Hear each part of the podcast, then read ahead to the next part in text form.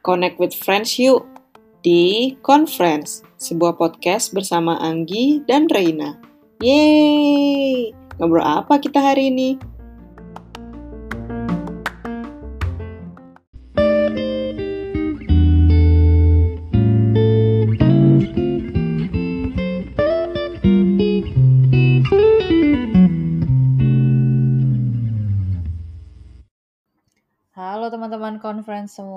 Kembali lagi nih another episode. Nah kali ini kita bakal bahas apa nih? Setelah sebelumnya kita beberapa eh, dua episode yang ya kita bahas tentang tontonan kita, terus kita sekarang agak switch dulu nih ke ke apa ya? Ke bukan Topik lain. ya bukan private life kita tapi ke kehidupan nyata kita di dunia sana. Jadi ini judul episodenya adalah Software Engineering Playbook. Kenapa judul episode gitu? Sebenarnya ngambil dari itu sih yang kemarin kita bahas tuh Asito Playlist itu kan sebenarnya adalah serial ada jadi ya sebelumnya ada juga namanya Prison Playbook. Nah itu sebenarnya judulnya agak plesetan di situ. Terus kenapa software engineering ya? Mungkin kalau teman-teman lupa kita berdua adalah apa Ki? Kita berdua adalah software engineer. Yeay. Gimana Gi? Mungkin kita bisa bahas apa mem- memperkenalkan diri singkat lagi aja kali ya dalam konteks software engineer. Waktu dulu waktu di episode dulu yang episode intro sih udah pernah sih, tapi mungkin Ya, teman-teman sekalian lupa ya mungkin atau ada teman-teman yang eh, belum dengerin podcast kita dari awal. mungkin eh, mungkin kita perkenalan perkenalan ulang dulu. Kalau aku Mhm. namanya Anggi, ya. aku Ya, halo sebagai Anggi. software engineer. Pekerjaannya, halo. Pekerjaannya sebagai software engineer atau ya yang umum orang-orang tahu tuh programmer. Aku sih fokusnya lebih ke back end programming sih. Apa itu back end programming? Ya mungkin nanti kita bisa bahas dikit-dikit lah. Iya sedikit-sedikit dulu ya. Kalau Reina mungkin, Eh terus kalau aku mm-mm. kalau aku itu eh, namaku Reina. Diulang. Ya aku Reina. Terus em, sama juga software engineer atau programmer. Eh kebalikan dari Anggi lebih fokus ke front end sih kalau sekarang. Terus disclaimer dulu kali ya kita Anggi. Iya boleh boleh boleh. Kalau ini tuh episode ini ya kita ngomongin engineering playbook kayaknya kesannya kayak kita mau ngejelasin guide bagaimana menjadi engineer, software engineer yang bagus gitu kayak kesannya kayak gitu. Padahal disclaimer dulu kita kita berdua bukan kayak expert super expert di bidang ini kayak belum lama mungkin kalau aku bahkan kayak belum kalau digabungin ya pengalaman kerja itu belum sampai tiga tahun ini Anggi lebih lama deh Anggi ya Eh ya, tapi nggak lama-lama banget lah. Tidak se-expert itu. Tidak expert, belum expert. Ya jadi itu aja dulu sih tentang topik episode kali ini. Jadi kita bakal ngebahas pertama dulu kenapa sih kok kita tiba-tiba terjerumus di bidang si bidang ini bidang sini itu apa? Bidang computer science atau bidang engineering software engineering secara general. Ya tentang karir tentang eh kalau misalnya bisa ini bisa milih mau nggak sih tetap jadi engineer atau pengen jadi yang lain misalnya kayak gitu. Jadi itu uh, apa yang kita bahas di episode kali. Um, mungkin gimana Gi? Kita bahas dulu kali ya Anggi. Eh, bahas dulu background story kali ya. Iya boleh boleh. Mana awalnya Anggi kok tiba-tiba bisa kok minat sih bidang teknologi terus kayak kok tiba-tiba milih jurusan kalau kita jurusan namanya computer science ya. Eh, awalnya sih aku nggak minat ya. Mungkin bukan nggak minat, tapi lebih ke kurang tahu. Eh, dulu sih cita-citanya arsitek, tapi tahu diri karena nggak bisa gambar. Jadinya terus waktu mau menentukan jurusan kuliah, aku ikut psikotes minat bakat gitu. Terus mengejutkan adalah hasil per- paling pertama itu minat bakatnya katanya sih ilmu komputer atau computer science. Jadi atas dasar itu ini sih jadi tertarik mau coba dan kebetulan aku kan suka main game. Jadi aku pengen bikin coba bikin game dan aku juga suka sama matematika meskipun matematikanya beda banget sama matematika di SMA ya. Tapi akhirnya aku tetap milih jurusan jurusan computer science sih. Uh, that's a very life changing decision dan aku tidak menyesali itu sih. Kalau Rena gimana? Kenapa milih jurusan computer science? Kenapa tertarik sama teknologi? Kayaknya sih udah dari kalau saya ingatku, kayaknya udah dari kecil sih. Kayak SD gitu minatnya memang udah kayak perkomputeran. Perkomputeran tuh kata bahasa Indonesia bukan? Kayaknya bukan. Tapi uh, ya jadi waktu SMA udah emang udah targetnya mau masuk inter computer science atau informatika lah intinya. Terus kayak dulu suka ngerecokin orang tua gitu kayak nanya-nanya gimana cara bikin ini itu padahal dua-duanya bisa dibilang gaptek jadi kayak salah gitu nanyanya sama juga sih kayak Anggi aku dulu juga mulainya tuh kayak tertariknya karena game sih tapi aku nggak segamer Anggi kayaknya Waduh. tapi mulai dari game development tertariknya cuman ke sininya makin ke sini ya udah nggak pernah lagi kayaknya hmm. develop game terus Anggi kenapa uh, ini Anggi kenapa milih kayak jadi kan uh, eh, IT itu nggak cuma software engineer ya kayak banyak banyak pilihan mm. lain gitu kan dari selain jadi programmer gitu um, mm. dari jurusan computer science iya kalau Aki kenapa milihnya sekarang jadi software engineer? Dan dengan karir yang notabene sekarang sih masih masih sih masih sampai sekarang masih mayoritas uh, digeluti oleh pria dibanding cewek ya mungkin sebagai background eh, sebagai introduction dulu kali ya kayak di uh, computer science atau di informatika tuh pilihan karirnya apa aja sih selain programmer atau software engineer ada banyak ternyata ada database engineer ada hmm. DevOps engineer ada game programmer engineer uh, quality assurance test engineer dan data scientist data engineer banyak pokoknya kenapa milih software engineering Uh, jadi awalnya tuh waktu kuliah dengan pekerjaan namanya sistem analis. Tapi kalau sekarang kayaknya umumnya uh, aku taunya itu semacam PO atau PM ya. Jadi PO tuh product owner atau project owner atau PM itu product manager. Eh bener kasih project project manager? Nggak tahu kepanjangannya apa. Terus uh, pokoknya intinya adalah tugasnya mendesain produk kayak benar-benar me mendesain fiturnya apa aja sebagainya. Tapi karena aku orangnya tuh terlalu idealis ya, jadi aku tuh pengen tahu secara kerja suatu produk tuh gimana, secara detailnya, terutama dari sisi tech-nya. Jadi rencananya awalnya tuh pengen jadi software engineering, eh, software engineer dulu nih beberapa tahun gitu, buat tahu gimana cara cara suatu apps itu bekerja gitu loh. Awalnya ya cuma berencana beberapa tahun doang. Terus ternyata seru banget dan sebetulnya beberapa tahun tuh menurutku nggak akan cukup untuk mempelajari semua itu. Tapi aku tetap mau stay sebagai software engineer sih. Uh, terus kalau hmm. masalah yang gender, saya uh, lebih banyak cowok ya mayoritas. Menurutku sih aku nggak masalah ya. Aku sih senang-senang aja gitu loh. Uh, justru malah aku semangat buat belajar lebih lebih apa ya lebih keras dan aku juga nggak mau kalah karena aku tuh cewek gitu aku juga nggak mau dianggap oh karena lu cewek hmm. ya udah lu uh, ya udahlah lu karena lu cewek lu nggak nggak usah kayak gini gitu. Aku nggak mau terbatas seperti itu. Gitu sih. Jadi ya menurutku itu nggak bukan masalah sih. Kalau Reina mungkin kenapa memilih karir sebagai software engineer? Kalau aku Nggak milih sih, jadi kalau pikir-pikir lebih ke ikutin arus. Terus kayak nyobain kan ini uh, develop software, terus ngerasa, oh kayaknya I'm not bad. Kayak, oh kayaknya aku bisa di sini gitu. Enggak lah, Rena jago lah. Oh enggak, enggak, enggak. Terus um, waktu kuliah juga udah suka proyek-proyek gitu, terus kalau proyek itu kayak Ya bag ngambil bagiannya yang bagian, uh, pas bagian software engineer-nya, bukan kayak yang lainnya. Sebenarnya aku suka selain selain ngoding tuh aku sebenarnya suka desain, kayak desain kayak logo, terus ilustrasi produk juga suka kayak bikin-bikin screen gitu.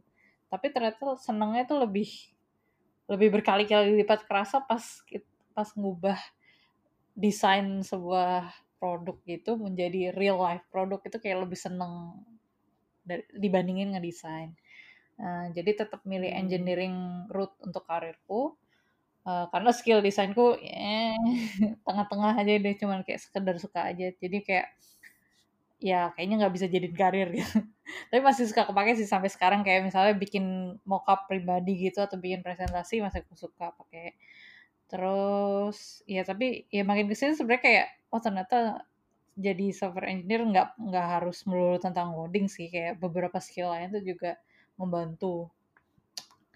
Um, oh tadi setuju sih sama kata Anggi yang kalau misalnya soal kayak profesi kita kan banyak kan cowoknya daripada ceweknya gitu ya. Tapi sebenarnya nggak nggak usah dan ya untungnya aku nggak pernah jadi isu sih. Kayak nggak pernah kayak ngerasa diremain juga gitu. Uh, sama ini juga kerjanya seringnya banyak sama cowok-cowok tapi aku juga tahu banyak sih cewek-cewek yang keren di bidang ini gitu. Salah satunya contohnya Anggi gitu kan waduh waduh. Amin amin ya Allah. Iya jadi kayak menurutku asal mindset kita jangan sampai ah kita cewek terus mereka kayaknya bisa lebih baik. Harusnya ya nggak akan jadi masalah sih gitu kalau dari aku. Oke, tadi kita udah bahas background story kenapa kita memilih karir atau memilih profesi sebagai software engineer atau programmer. Nah, hmm. mungkin kemarin kan kita di episode spoiler alert kita udah sering bahas apa sih charming point dari drama ini, drama itu. Mungkin aku mau tanya sama Reina nih, apa charming point dari profesi ini? Kalau dari aku, jadi ini aku sebenarnya agak side track sedikit. Kalau aku tuh dulu suka banget yang namanya yang fantasi gitu kayak uh, si apa magic gitu kayak misalnya Harry Potter atau yang Disney Disney gitu lah kayak gitu gitulah.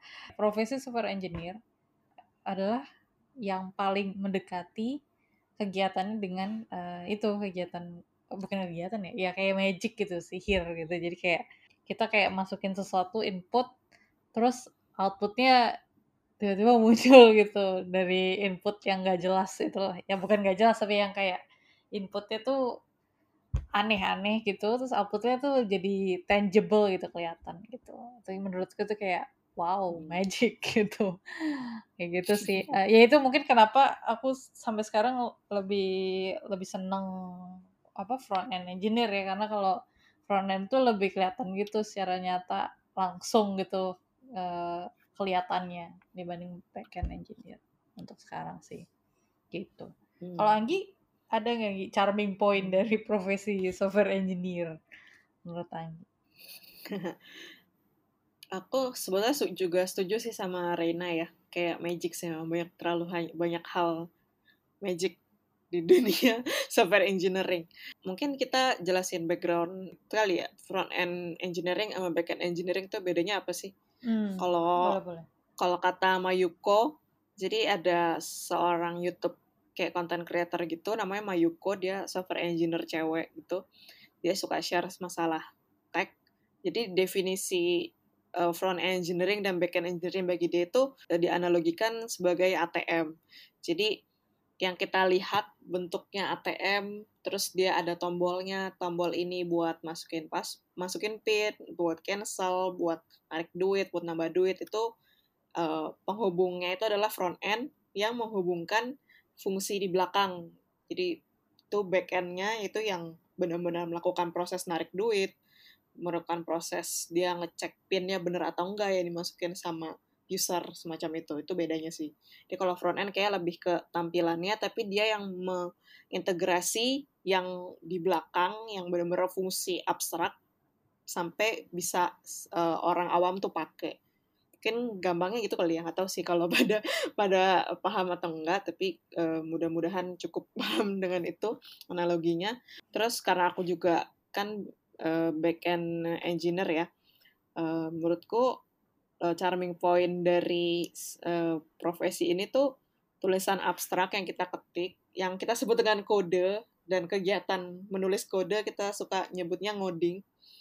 Itu ternyata ya kegiatan itu bisa jadi sesuatu yang bermanfaat buat orang banyak gitu.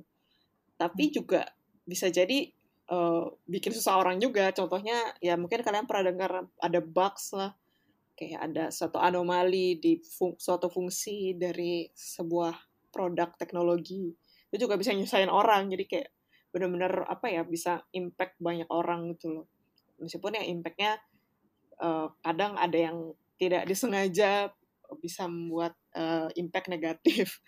Uh, aku sih seneng sih bisa nolong orang di balik layar gitu loh. Mereka nggak perlu tahu aku siapa, tahu aku ngapain. Ya, ya aku kayak di balik layar jadi tanpa apa ya, tanpa terlalu menarik perhatian. Ya udah aku bisa nolong orang, bisa bantu orang dengan aku duduk dan ngetik di laptopku. Kayaknya cocoknya gitu sama profesi ini sama uh, seorang introvert kayak aku dan seorang anak yang mageran kayak aku yang suka mager bergerak mager bergerak malas bergerak bergerak ya pokoknya malas bergerak uh, aku juga ngerasanya kalau misalnya kalian suka problem solving uh, kalian pasti bakal ngerasa profesi ini tuh kayak kerjanya tuh kayak nyelesain puzzle. Jadi kalau nggak bisa nyelesain tuh kayak sebel banget. Terus kayak pasti uh, agak lebay sih tapi kayak punya existential crisis gitu. Kayak sebetulnya gue cukup mampu gak sih dengan profesi ini? Gitu. Gue kayaknya terlalu cupu ya gitu-gitu. Tapi itu sering terjadi. Jadi maksudnya kesannya lebay tapi itu sering terjadi tapi kalau misalnya berhasil nyelesain kayak si puzzle itu atau isu apa pun masalah apa pun tuh fulfilled banget sih rasanya dan kayak bangga dengan diri sendiri. Pokoknya senangnya tiada tara. Itu sih. Hmm. Kalau dari aku charming pointnya. Uh, terus mungkin tadi kita ngomongnya positifnya. Kalau dari Rena ada nggak ya negatifnya? Apa yang Rena nggak suka dari profesi ini? Hmm, sebenarnya bukan nggak suka ya, tapi kayak lebih ke belum belum memaster itu. Maksudnya dari profesi software engineer kan kita nggak cuman dituntut untuk ngoding doang ya. Maksudnya bener sih berapa sekian persen mungkin 80 persen tugas kita adalah coding tapi juga kita harus kayak uh, komunikasi sama engineer lain atau bahkan yang lebih susah itu hmm. adalah komunikasi dengan non engineer itu ya itu sih yang kayak beberapa hal yang sampai sekarang belum kayak pede untuk melakukan itu masih banyak masih banyak yang bisa diimprove gitu. Tapi ya sampai sekarang pingin sih bisa lebih jago dan pingin lebih enjoy aja gitu kan. Jadi mungkin kalau aku disuruh milih disuruh ngoding atau disuruh presentasi gitu misalnya aku bakal milih ngoding gitu. Jadi hmm. pingin kayak nantinya pinginnya dua hal itu akan jadi satu yang sama-sama di enjoy gitu. Jadi nggak cuma melulu tentang ngoding gitu sih. Bukan nggak suka ya tapi kayak belum belum terlalu pede aja gitu. Kalau Anggi gimana? Ada nggak yang nggak disuka dari profesi ini? Aku ya setuju sama Reina juga sih. Maksudnya bukan dia nggak suka tapi ya itu kayak merasa sebel sama diri sendiri karena belum jago terutama dalam urusan tech-nya sendiri ya masalah urusan teknologinya. Aku sih emang orangnya agak perfeksionis terus kayak suka double standard gitu sama diri sendiri kayak kayak kok yang lain bisa tapi gue enggak? gitu. Jadi kayak suka apa ya selalu berharap aku tuh harus tahu semua harus selalu bisa gitu loh. Padahal kenyataannya ya teknologi kan banyak dan selalu berkembang ya. Jadi kayak butuh waktu buat belajar itu semua. Nggak bisa expect hmm. kita tahu semua. Itu yang mesti oh. kayak belajar menerima sih. Ya gitu kayak selalu merasa inferior gitu loh sama teman-teman software engineer yang lain gitu. Kayak kok mereka jago? Aku apa? Cuma butiran micin. Ya. Tapi kayaknya mau aku punya profesi apa pun kayak tetap merasa kayak gitu sih. Kayak given my personality itu masih aku berusaha fix sih. Hmm. itu ya jadi sebenarnya nggak ada nggak ada bukannya kita nggak suka ya pasti kayak ada yang kita ngerasa kayak lebih oke okay kalau kita tuh gini gitu ya nggak sih iya yeah. tapi emang profesi kita menuntut kita untuk kayak belajar banyak gitu ya Gia? Betul, betul, betul. Kayak dikit-dikit ada teknologi baru dan kayaknya impossible juga untuk kita tahu semuanya gitu. Tapi kadang kita kayak mikir, kok kita nggak bisa sih tahu ini gitu ya, kayak gitu. Mm iya, iya, benar-benar. Oh, aku ada cerita menarik soal itu sih, berhubungan dengan itu. Jadi, wah itu aku lagi mau coba interview di tempat lain, terus aku belajar. Tapi aku harus, eh, wah itu aku mau nemenin mamaku pergi reuni gitu sama teman-teman SMA-nya terus karena aku nggak mau deket-deket mereka maksudnya karena apa ya kan berisik tapi aku mau persiapan interview jadi aku bener-bener bawa buku tebel gitu. Terus aku kayak permisi mau pindah tempat lah buat aku belajar sendiri. Terus ditanya sama temannya mamaku kayak kamu mau interview belajar belajar apa gitu. Terus kayak kenapa emang aneh ya kalau interview belajar? gitu loh. Karena kan kalau interviewnya kita kan pasti disuruh ngoding kan. Terus atau kadang suka uh, bener-bener apa mesti refresh lagi soal struktur data lah apalah. Jadi ya mau nggak mau harus belajar. Jadi ya gitu. Menurutku privacy ini ya mungkin itu charming point ya dalam tanda kutip. Kita kayak nggak bisa Hmm. nggak berhenti belajar sih. Betul. Iya nggak sih? Setuju, setuju. oke nah mungkin sekarang aku mau tanya Eh, menurut Reina apa perbedaan paling signifikan antara keadaan Reina sekarang dengan keadaan waktu baru memulai karir Paling signifikan sebenarnya persepsiku sih soal profesi ini sendiri. Jadi kayak aku dulu ngira programmer tuh ya udah soal logic, problem solving, uh, developing things, uh, membu- membuat sesuatu gitu dengan ngoding. Tapi makin ke sini mungkin karena industrinya lebih ke produk ya sekarang kan uh, soft, apa software as a product gitu.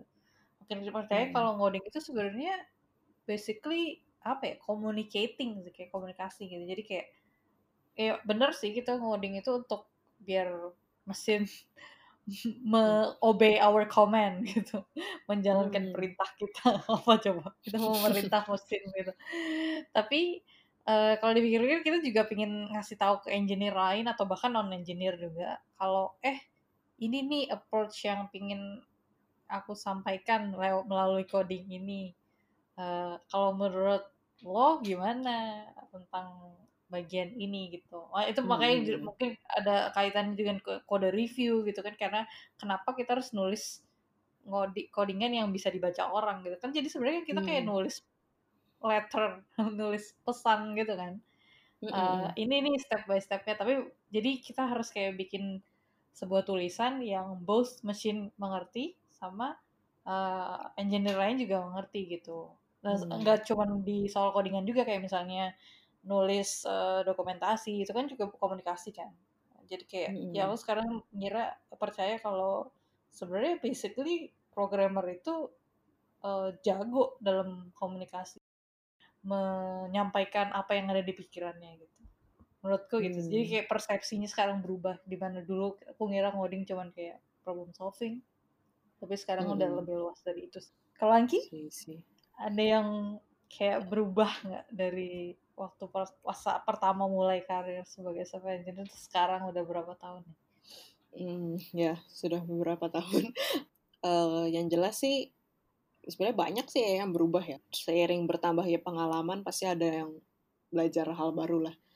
Eh, tapi aku ngerasa eh, ini sih dulu dan sebetulnya sampai sekarang aku ngerasa hard skill itu penting. Maksudnya hard skill tuh kayak benar-benar cara kita ngoding dan sebagainya, skill kita dalam ngoding, skill kita dalam engineering itu penting. Tapi ternyata yang ada yang lebih penting lagi yaitu adalah soft skill.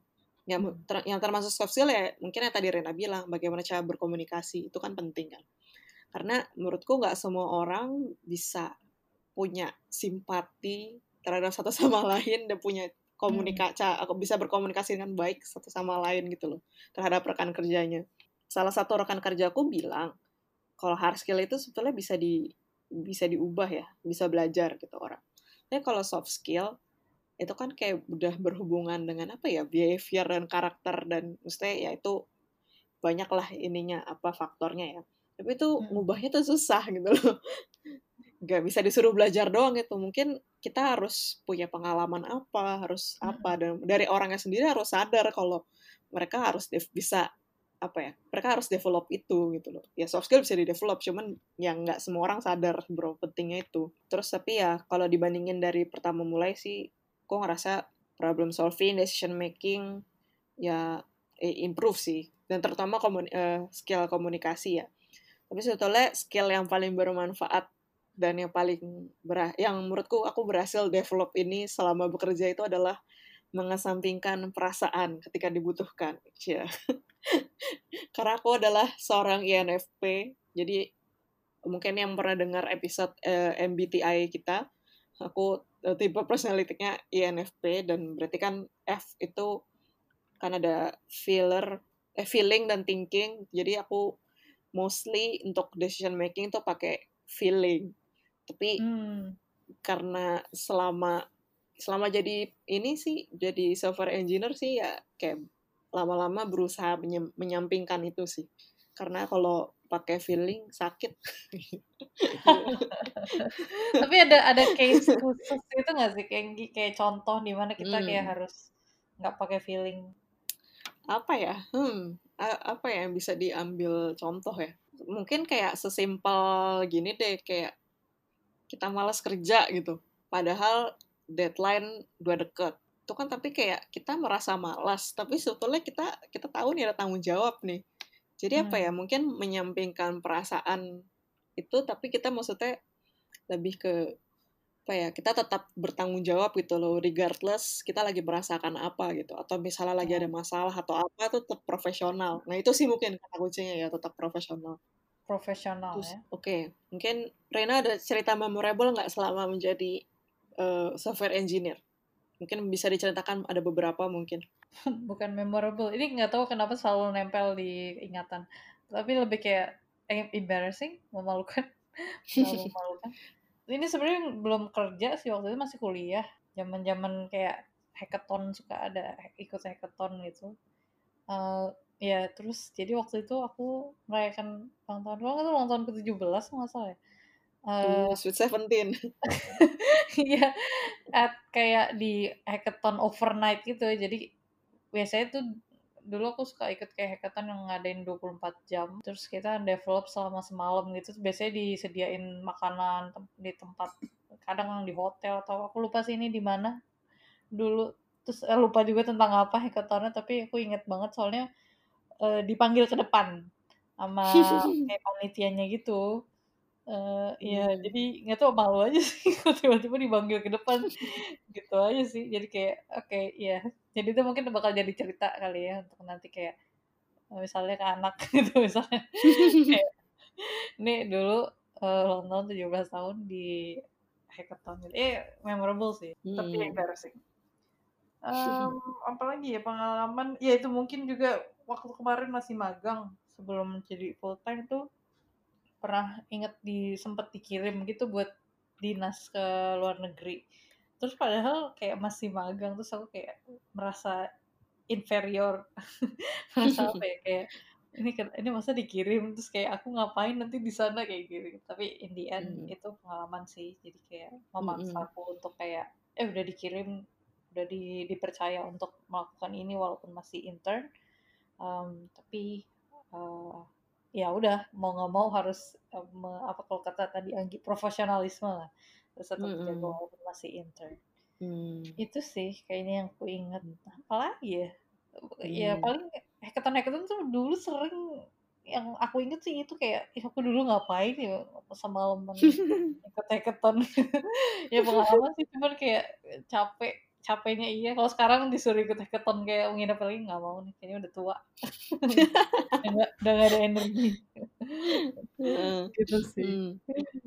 lagi ada Hmm. nggak yang mau di share pengalaman sebagai software engineer atau programmer Mungkin banyak kali ya, tapi mungkin banyak pengalaman juga yang nggak berhubungan sama profesinya, tapi aku ada pengalaman itu selama aku bekerja, dan mungkin banyak yang bakal aku sebut selain aku catat, mungkin eh, apa ya, mungkin kalau yang memorable tuh waktu pertama, sebenarnya paling pertama tuh waktu kuliah, waktu Boleh kita pernah bikin game bareng ngeri.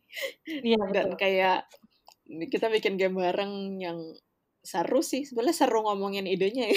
Pas pas ngoding idenya ya gitu deh. Tapi itu sih kayak bener-bener aneh gitu karena biasanya bikin satu tim game tuh developernya tuh udah beberapa misalnya kebanyakan cowok atau mostly cowok tapi ada ceweknya satu dua gitu. Tapi ini kita bikin timnya cewek semua. Jadi kayak cewek ngerasa kita dapat dapat privilege banget gak sih? Dapat iya. apalah dapat apalah terus kayak bener-bener kayak kayak kita tuh langka banget gitu loh ya gak sih? Iya iya betul betul. Setuju sih itu. Tapi ya aku rasa sekarang banyak sih pasti yang kayak gitu. Iya banyak kayak makin cewek sekarang. makin uh, hmm aku senang sih udah banyak apa ya udah banyak engineer cewek dan yang kemampuannya tuh oke semua gitu loh. Jadi tidak boleh diremehkan. Eh, terus apa lagi ya? Oh aku juga pernah kerja praktek kayak intern gitu di Bandung. Dan itu aku akhirnya nyoblos perdanaku seumur hidup tuh di sana. Karena soalnya itu kayak hari hari weekdays gitu jadi nggak mm-mm. bisa pulang kan. Jadi ya ya udah bener-bener nyoblos di sana. Jadi pas kerja pas hari kerja tuh kayak nebeng sama uh, ka, uh, orang kantor. Terus kita kayak daftarin pindah pindah apa namanya? Pindah pindah tempat nyoblos lah pokoknya. Uh, terus aku juga pernah dikerjain sama teman-teman pas outing kantor. Kalau Rena kan cuma dipanggil ke depan aku dikerjain pas lagi aku lagi ulang tahun. Jadi jadi kayak pas lagi outing kantor terus pas banget hari ulang tahunku terus kayak teman-temanku ngerjain gitu sampai aku nangis. Sedih. Itu lumayan memorable sih tapi sejak itu aku belajar kalau kalau aku ulang tahun lebih baik tidak usah datang ke acara kantor atau ke kantor sama sekali. Oke makanya aku kalau ulang tahun aku sekarang remote di rumah. Jaga-jaga terus uh -uh, iya takut dikerjain. Terus apa lagi ya? Oh oh aku juga pernah ikut kayak konf bukan konferensi workshop gitu di luar negeri di Singapura. Itu kayak iseng aja sih pengen coba gitu loh pengen bener-bener take a step kayak bener-bener step yang jauh gitu kayak naik naik tangga gitu untuk kayak bener-bener apa belajar dan seri lebih serius ke profesi ini itu juga pengalaman tidak terlupakan sih karena ketemu teman-teman baru meskipun kayak awkward gitu loh kayak nggak bisa networking tapi hmm. kalau nggak ada kalau nggak ada corona mungkin pengen lagi sih ikut lagi. Amin uh, nanti ya. terus amin amin. Terus mungkin dari sekian banyak memorable ada satu hal yang memorable yaitu adalah uh, aku dibilang childish sama rekan kerjaku. Jadi kayak benar-benar dia ngomong di depanku gitu loh uh, kayak childish kayak ini gak usah childish lah ini kan kantor bukan tempat kuliah. Tapi hmm. misalnya awalnya aku kayak agak sebel kan dia ngomong kayak gitu kan. Hmm. tapi setelah dipikir-pikir hmm, gue bocah juga ya. Tapi itu jadi apa ya jadi motivasi gitu loh kalau aku bisa bisa lebih dari yang dia kira gitu and eventually I did. So jadi tapi itu juga salah satu ini sih salah satu apa ya kenangan memorable yang itu juga ini sih life changing juga sih menurutku karena ya itu mungkin sejak itu aku belajar untuk profesional dalam tanda kutip dan mengesampingkan perasaan.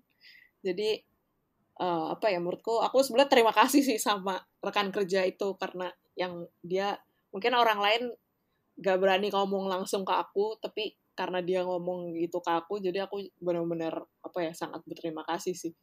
Karena itu mengubahku kayaknya ya benar-benar mengubahku sih. Itu. Wah panjang. Keren keren. Itu sih. Oke tadi kita sudah bahas soal pengalaman memorable tentang karir. Sekarang kita akan membahas mungkin ini highlight dari episode ini itu kita ya, akan menjawab mitos-mitos atau stereotip terhadap profesi software engineer atau programmer. Mungkin kita akan bisa uh, kita udah siapkan beberapa kayak statement gitu sih Mungkin nanti kita uh, misalnya Reina dan aku kayak akan bilang ini tuh true atau false. Eh, kenapa hmm. true atau false? Karena kalau di di programming itu dia uh, apa ya ada tipe namanya boolean. Jadi um, jadi sesuatu tuh nilainya bisa antara true atau false. Tapi meskipun ya di kehidupan nyata nggak nggak dua sisi oh. itu sih pasti kayak pasti kayak ada di tengah-tengah gitu sih. Tapi mungkin kita akan coba bahas ya. Oke, udah siap Ray? Siap. Siap, oke. Okay. Ini ya, uh, mungkin statement pertama. Software engineer itu pasti tahu segala urusan teknologi atau komputer. Contohnya, bisa dimintain untuk install aplikasi ini itu. Terus tahu spek komputer atau HP sampai detail banget gitu. Kayak misalnya HP apa sih yang bagus atau laptop apa sih yang bagus gitu. Terus bisa bikin website atau apps. Atau yang lebih parah lagi, bisa hack apa pun. Kalau menurut Rena gimana? Uh, false. False itu berarti ini mitos gitu kan? Iya, mitos. Iya. Anggi? Kenapa tuh, Re? Kalau aku juga uh, false sih. Kalau menurut Rena kenapa? Enggak, ini ini tuh kayak orang kira belajar ilmu komputer atau belajar software engineering itu kayak harus bisa segala sesuatu tentang komputer. Tapi sebenarnya ya uh, landasannya masuk akal sih bagi mereka tapi sekarang aku kalau misalnya misalnya hmm. ada yang bilang tolong dong benerin di komputer. Terus kadang aku jawab aja wah dulu nggak belajar tuh pas kuliah. Gitu. Tapi kalau mau cepet sih ah coba aja matiin aja start aja komputernya gitu. Padahal sebenarnya nggak tahu juga ya banyak sih. Iya, iya, kayaknya bener. banyak yang yang ngira kayak kita sebagai software engineer Mm-mm. ngerti belok komputer sampai bisa ngehack gitu-gitu padahal kan nggak semua engineer bisa melakukan itu kan Ya, menurutku itu juga kenapa alasannya eh, untuk bidang teknologi, teknik informatika atau computer science tuh ada profesinya nggak cuma software engineering doang, ada database, ada DevOps. Itu karena mereka punya spesialisasinya sendiri-sendiri nggak sih? betul Ada infra, makanya kita kayak belum tentu kita tahu semua. Meskipun ya mungkin kita ada yang kita tahu. Bahkan menurutku sekarang orang-orang yang non engineer aja untuk tahu spek HP, spek komputer tuh jago loh. Lebih Iya. jago dari aku. Heeh. betul sih iya Kayak sih. untuk install aplikasi ini itu gitu loh. Sebetulnya Mm-mm. itu nggak terbatas dari profesi ini sih. Kayak sebetulnya semua bisa belajar. Ya iya sih. iya Cuman ya menurutku kalau software engineer ya itu apa ya kita ya karena teknologinya banyak banget otaknya cuma segini. Oh itu aku mau mengutip kata-kata di buku apa The Effective Engineer. Rena juga baca kan. iya Kalau kalau otak otak itu eh, fungsi utamanya tuh bukan storage tapi untuk processing. betul Jadi kita nggak mungkin ingat semuanya gitu loh dalam otak kita, tapi kita bisa memproses. Nah mungkin eh, aku juga mau bahas kali ya, kita juga selama kita programming, selama kita ngoding, kita lebih sering googling nggak sih? setuju setuju Nggak, tapi sebenarnya googling itu sendiri skill loh. Jadi ada orang-orang yang senior software engineer tuh akan lebih cepat menggoogle sebuah jawaban dengan lebih efisien dibanding mungkin junior. Sepertinya karena pengalaman ya nggak sih? Mm-mm.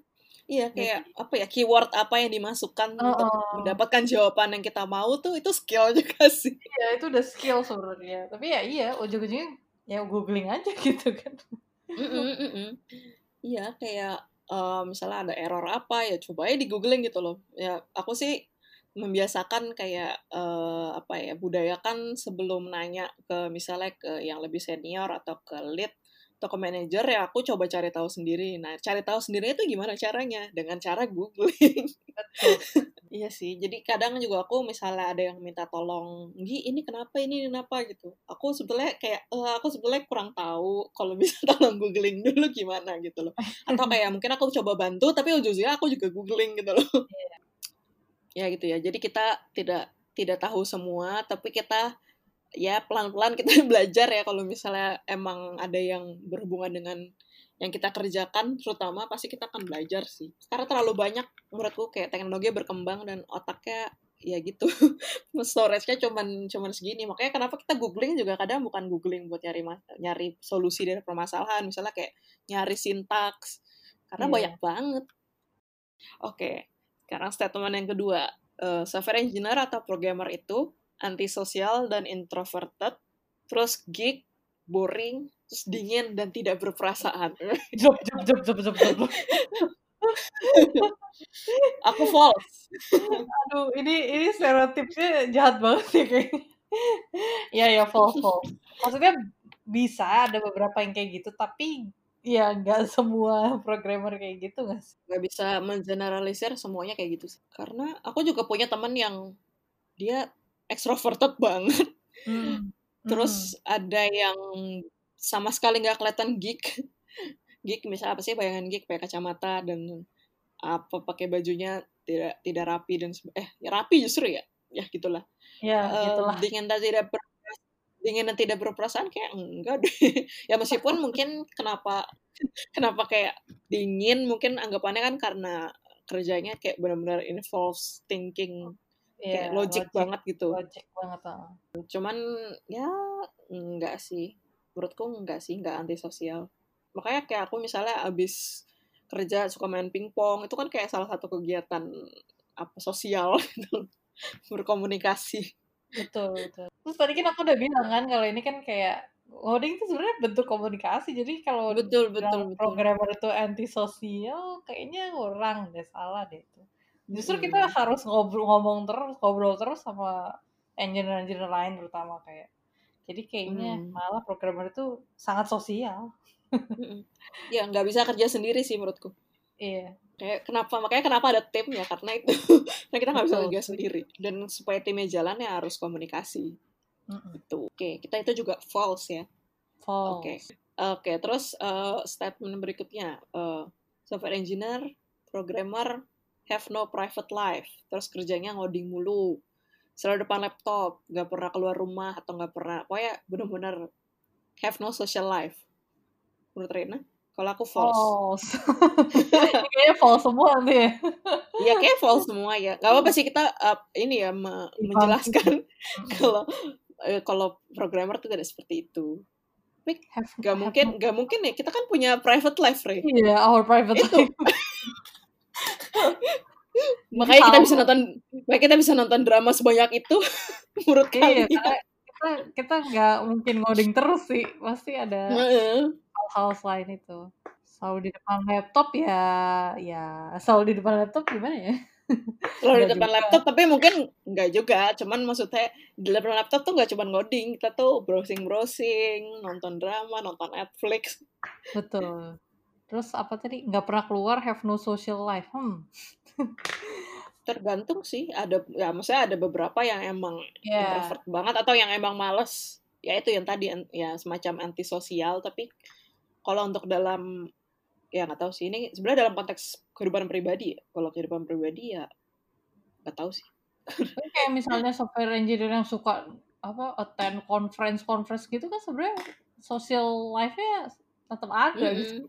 Kayak Iya. bahkan bahkan dia suka ketemu orang, ngobrol-ngobrolin tentang ya masih ngobrolin tentang ngoding sih, tapi Mm-mm. eh, itu social life juga kan sebenarnya. ya itu social life dan itu skill skill tertinggi di di profesi ini sih menurutku itu Betul. betul. networking networking Jadi ya Iya. false sih ya ini. Iya, terus ya kayak pokoknya kita pasti kenal banyak orang yang punya kehidupan pribadi lah, yang punya social life, yang punya teman banyak dan punya lingkaran pertemanan di mana-mana. Betul sekali. Tuh, oke, false ya. Terus selanjutnya, aku nggak tahu nih Rina bakal jawab ini true atau false. Eh, software engineer itu makhluk nocturnal, kerjanya malam, kayak Eh, benar-benar bangun, eh maksudnya eh, aktif itu malam, kayak lebih bekerja lebih cepat, lebih apa ya? Mungkin dapat inspirasi banyak kali ya. ini malam-malam. defi- definisi stereotip itu kayak mitos-mitosnya kayak ini berlaku untuk semua software engineer gitu maksudnya kan ya. Hmm, ya semacam itu kayak kita mikirnya. Tapi menurutku aku menemukan statement ini disebut oh, sama software engineer-nya sendiri. Kayak aku waktu itu kayak pernah lihat gitu di Slack kantor ada yang bilang kayak ya kan eh, misalnya kayak kan kita eh, programmer ya kita kan kerjanya lebih aktif Oh, malam oke gitu. oke oke. Eh, menurutku masih false, tapi emang mayoritas, nggak mayoritas sih. Sebenarnya kalau menurutku tuh program itu bukan makhluk natural, tapi makhluk yang butuh fokus ti- tingkat tinggi. Jadi kayak dan salah satunya adalah yaitu pas kerja malam karena wa- kalau kerjanya malam distraksi lebih dikit sih. Maksudnya mungkin karena orang-orang nggak bangun gitu. Tapi itu juga bisa juga eh, berlaku kebalikan gimana orang yang kerjanya pagi gitu misalnya karena orang-orang Hmm. juga belum ada gitu. Jadi sebenarnya bukan makhluk nocturnal tapi makhluk yang butuh eh, apa Fokus. namanya fokus eh, zone in the Hmm, zone. hmm, gitu. hmm. Atau kalau menurut Anggi? Aku juga setuju sih. Kalau aku sih, oh, kalau aku sih sebetulnya bukan, aku nggak ngerasa aku nocturnal ya. Meskipun aku tidurnya malam, tapi aku nggak ngode. Ya, nggak tahu sih apakah itu definisi nocturnal, nggak ngerti. Tapi kalau untuk eh, ngoding, sebetulnya aku setuju sih kenapa malam itu lebih fokus. Karena akhir ini aku malah lebih se- sering kerja overtime gitu. Tapi sebenarnya overtime, tapi pas ker- waktu kerjanya aku tuh agak-agak longgar gitu karena kerasa aku nggak nggak bakal fokus kalau aku kerja di Hmm. jam kerja. Karena aku pasti digangguin atau ada yang slack Betul. lah atau ada masalah apalah. Jadi lebih baik aku kalau mau bener-bener ngoding aku ya malam Betul. gitu. Aku setuju sih kenapa eh, butuh fokus. Aku sampai bahkan di rumah pun aku pakai pakai headphone supaya nggak kedengeran suara luar gitu loh. Kalau nggak aku udah terdistraksi ke mana-mana. Itu ya meskipun ada sih orang-orang yang mungkin ada yang fokus juga kalau kerja terlalu pagi misalnya kayak jam 7 pagi gitu jarang kan orang udah mulai kerja Iya. ya ada juga sih saya banyak lah tipe-tipenya tuh tapi ya nggak semua sih Nggak semua. Oke. Mm-mm. Sejauh ini masih false semua ya. Kayak ini semua ya sih, false semua sih. Apa kita meluruskan stereotip-stereotip yang ada. Betul. Terus selanjutnya apa ya? Have bad fashion sense. Terus tidak menjaga kondisi tubuh. Kayak mungkin kayak jarang olahraga, terus kayak Mm. apa sih kan kerjanya duduk mulu ya di depan Mm-mm. laptop, terus kayak pasti pakai kacamata, penglihatannya Mm. jelek. Menurut Reina? False. Nah, soalnya aku tahu ba- banyak orang, banyak programmer yang benar-benar menjaga kondisi tubuhnya tuh kayak misalnya go to the gym Mm-mm. every day, bodybuilding, uh, mungkin pakai suka pakai apa face uh, apa face care, facial facial care gitu, skincare, terus bad fashion sense kayaknya nggak ada, aku nggak pernah menemukan, bahkan aku nggak pernah menemukan kayaknya. Hmm. Hmm, Maksudnya ya decent lah, decent. ya. Kalau pakai kacamata masih mungkin sih, karena Ya, itu mungkin. ngoding. Ya itu karena ap- apa eh, ya karena pekerjaannya emang gitu karena di depan laptop nggak sih. Iya mau Jadi nggak mau. mau nggak mau penglihatannya jadi makin eh, jelek. Iya. Oh, ya aku juga setuju sih sama Rena false ini false. Karena ya itu aku juga punya banyak teman yang menjaga benar-benar kondisi tubuh yang kayak mereka olahraga. Ya aku sendiri waktu masih kerja di kantor juga olahraga gitu. Eh, mungkin ini kayak best fashion sense ya. Eh, itu juga enggak sih. Aku punya banyak teman yang fashion sense-nya lumayan oke, cewek dan cowok. Kok- Tapi kalau lucunya kalau de- developer itu eh stereotip itu bajunya pakai kaos conference. Oh iya itu bener sih. Ya itu itu Tapi stereotip yang ya, tapi, tapi menurutku itu nggak bad sih. Iya itu Maksudnya itu justru itu kayak statement fashion sense. Nah, Sebuah statement apa ya fashionnya gitu loh. Jadi menurutku itu nggak nggak bad sih. aku juga Eh, suka ya, pakai kaos-kaos yang gratisan. ya aku banyak kaosku sekarang di rumah kaos gratisan semua kaos kantor kaos waktu kuliah dulu ya, iya sih menurutku karena ini juga kayak stereotip kalau kita lihat programmer-programmer di film-film kayak orangnya gemuk. Ya kalau misalnya gemuk menurutku itu nggak nggak tergantung dari profesi sih. Betul. siapa pun siapa pun juga bisa gitu kan. Cuman ya gitu sih enggak sih. Banyak kok programmer yang aktif dan bisa membagi kehidupan mereka. Yang punya Mungkin private punya life. iya punya coklat. Coklat apps. Oke itu false ya mungkin False. terakhir terakhir nih Oke. ini seru ya mungkin kalau nanti kita ketemu ada mitos-mitos lain kita bisa bahas part 2 Boleh, boleh. mungkin Boleh, boleh. kalau ada ya kita ya. kumpulkan. Oke, ini mungkin ya, ini yang terakhir untuk episode ini. eh, Oke, eh, biasanya software engineer atau programmer itu bayangannya kerjanya tuh di depan laptop, terus ada kayak kita nyebutnya terminal ya, terminal terus layarnya warnanya hitam, terus fontnya tuh yang warna hijau, pokoknya kayak di film-film. Kayak apa Matrix atau apa gitu ya. Iya, iya, iya. outnya warna hijau gitu. Ini, ini apa? Ini false? Eh maksudnya aku nggak tahu sih. Teman ada sih beberapa temanku yang kayak gitu yang kayak Mm-mm. terminalnya warna hitam, terus fontnya warna hijau. Itu Hmm. ada. Tapi nggak tahu seberapa banyak. Jadi aku jawab false karena aku sendiri nggak pakai terminal warna hitam, aku pakai terminal warna putih. Iya. Gimana? eh aku juga eh false tapi sebetulnya di laptop kantorku aku fontnya warna hijau sih tapi itu default dari Oh, itu default laptopnya berarti ya. Oke. default dari laptopnya Eh, terus juga emang banyak terminal yang defaultnya putih nggak sih backgroundnya tapi kalau aku eh, prefer night mode ya maksudnya hitam sebenarnya bukan karena oh, dark mode karena eh, karena kalau putih terlalu terang mataku pusing ngeliatnya kalau terlalu terang Iya, iya. Masuk akal jadi kalau kalau di laptop pribadi aku backgroundnya hitam, eh, terus fontnya warna putih. Ini kayak too much detail gitu. Kalau kalau kalau kata kalau kalau istilah di apa di Korea TMI, too much TMI. information. Infor- Iya kayak kalau di laptop kantor tuh warnanya karena Ubuntu jadi ungu terus tulisannya hijau. Oh iya, ada iya. putihnya juga. Default OS itu sih Ya ya. itu bisa di set sih. Iya, Nggak itu bisa di set sih. Jadi nggak, tapi kan soalnya nggak semua kayak gitu sih. di iya, soalnya kan di film-film kalau ngeliat film-film yang ada kayak orang ngoding atau Mm-mm. hacker gitu sering banget itu Heeh. hitam terus warnanya hijau terus kayak ngetiknya cepet banget terus bisa ngehafalin. Lucu aja Kalau gitu lihat misalnya nih, kalau misalnya kita googling hacker terus image di Google, aku yakin keluarnya kayak gitu. Jadi gambar Iya. orang pakai tudung, Betul. terus lagi ah, di depan laptop terus laptopnya warnanya hit- hitam backgroundnya terus hijau gitu. Iya, itu Iya kayak udah stereotip stereotip film sih itu yang bikin ya. Mm-mm, Iya. Kayak ya kalau masalah ini sih kayak lebih ke preferensi nggak sih? preferensi betul. Orang beda-beda. Ada yang suka warna Mm-mm. putih belakangnya, ada yang suka hitam, terus warna fontnya juga macam-macam. Mm-mm. Dan mungkin ada orang yang kayak ah bodo amat ya udah defaultnya aja gitu kan. Bisa juga kayak gitu. Mm, mm-mm.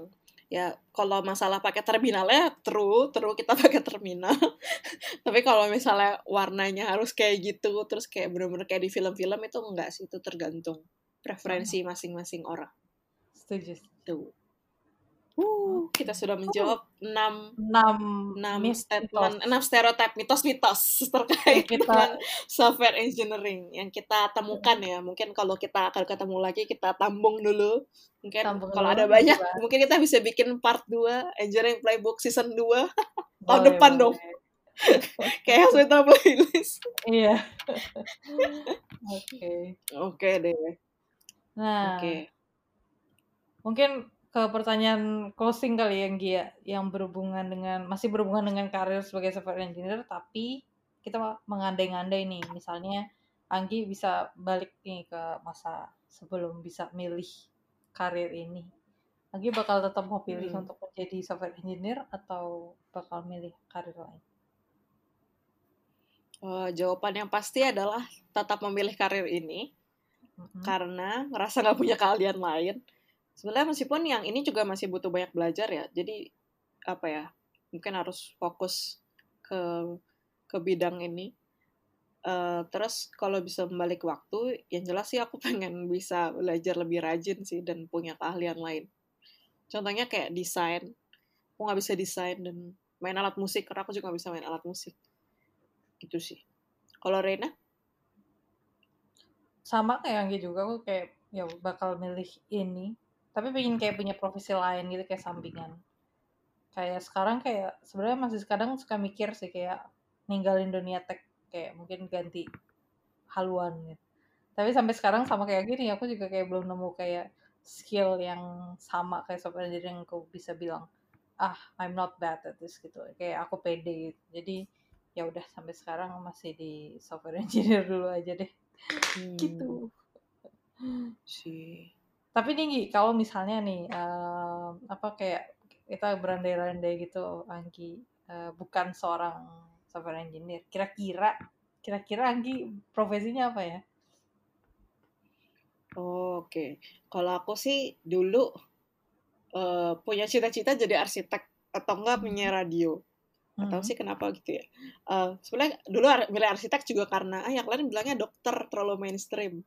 Milih arsitek, tapi aku beneran suka suka kayak ngumpulin dana rumah gitu sih. Aku seneng sih Hmm. kayak ngeliat acara-acara rumah. Itu aku seneng. Eh, tapi ya karena tadi aku bilang aku bisa gambar, jadi aku sebenarnya merasa yang paling realistis aku lakukan itu adalah jadi tukang masak, jadi Oh, chef. Karena aku suka makan, eh bukan, aku suka masak. masak. Eh, terus juga aku kan tadi bilang aku di- punya sempat punya cita-cita jadi penyiar radio, sempat punya. Tapi sekarang dipikir-pikir sekarang apa ya kesampaian juga nggak sih dengan aku dan kita punya podcast Penyiar podcast ya, podcast host jadi. Uh, dan semoga juga aku tetap bisa jadi arsitek, tapi mungkin bukan arsitek rumah, tapi arsitek teknikal. Oh, iya Amin. betul. Betul, Uh. Itu mengingatkanku sama, jadi uh, aku nonton web drama namanya 182, kayak aku udah bahas di spoiler alert kemarin, minggu kemarin, uh, tentang ekstrakurikuler, salah satu dramanya Kim Dongi. Uh, jadi di drama itu dibilang ada suatu, pokoknya kata-kata yang menarik. Dia bilang kalau kita punya mimpi, percaya aja kalau kita mau mencapai itu, terus sebenarnya jalannya ada banyak. Jadi kalau misalnya ada satu jalan ditutup, kita tuh bisa ke jalan yang lain menurutku ya ini salah satu ya sekarang aku ngerasa gitu sih. Kayak ya itu dengan aku podcast aku mungkin jadi kesampaian ngerasain jadi Hmm. penyiar radio. Mungkin ini kayak penyiar podcast. Penyiar gak sih nyebutnya podcast? Ya itulah. Penyiaran dan, dan arsitek mungkin yang bisa jadi arsitek yang lain gitu. Amin. Banyak itu jalan sih. menuju Roma ya. Betul. Ada alasan kenapa ada ada peribahasa itu. Iya. Itu deh kalau Reina kira-kira mau jadi apa nih kalau bukan jadi software engineer? Eh, sebenarnya dulu pengen jadi ini sih guru atau dosen gitu. Eh, bisa Cocok sih, Rey. sebenarnya dari computer science gitu. Oh cocok ya? Iya. Nggak tahu sih kenapa kayak pingin aja gitu nge-share note mungkin ini kayak bukan sekarang sih belum ada kepingin balik ke situ tapi mungkin nanti ke depannya kalau misalnya udah udah bosen gitu ya dari software engineer bisa cari menyalurkannya di tempat lain gitu misalnya dari jadi misalnya nge-share knowledge siapa gitu di Kursus ngoding. apa gitu. ya itu juga bisa semacam itulah jadi ya itu mungkin salah satunya kalau misalnya nanti udah bosen jadi Hmm. software engineer gitu nggak tahu kenapa dulu pingin ya aku suka aja ngeliat orang ngajar terus suka juga Reina sabar sih ngajarin orang. Emang iya ya? Nggak tahu. Aku. iya dong. Kan Reina kan dulu aku belajar sama Reina banyak waktu kuliah. Kayaknya belum diuji beneran deh kalau misalnya ke bener-bener kayak ke orang yang harus ya misalnya mahasiswa atau siswa gitu. Kayak mungkin bisa bisa jadi aku jadi nggak sabaran gitu misalnya. Atau Hmm. tapi ya itu bisa bisa jadi salah satu ke apa prospek kalau nanti pingin ganti haluan itu aja sih. Hmm. nggak tahu pengen jadi apa lagi selain itu ya. Kayaknya nggak ada deh. Dulu sempet dokter tapi kayaknya bukan aku yang bikin jadi dokter tapi lingkungan. Itu kayaknya semua gak sih? Defaultnya adalah dari dokter gitu ya. Tapi untung untung nggak jadi sih. Kayaknya aku tidak bisa bertanggung jawab sebesar itu. Hmm. gitu sih. Eh, apa lagi ya? Udah sih kayaknya. Dua itu yang kepikiran. Tapi ya itu Hmm. paling guru kalau kesampaian. Mantap. Mantap. Miss Reina ya. Oke deh. Untuk ya, episode ini ada lagi nggak Gi yang ingin di share tentang engineering? Software mungkin ini? itu udah kali ya. itu mungkin kita anggapannya season 1 engineering playbook. Ya nanti software bisa, engineering playbook. Nanti mungkin bisa expect apa season 2 atau episode eh, susulan gitu. Mungkin kita bisa lebih deep dive technical misalnya atau kayak eh, lebih detail aja gitu. Misalnya Anggi ceritain tentang back end development gimana bisa kayak gitu ya. Itu biar kita sama-sama belajar ya. Betul.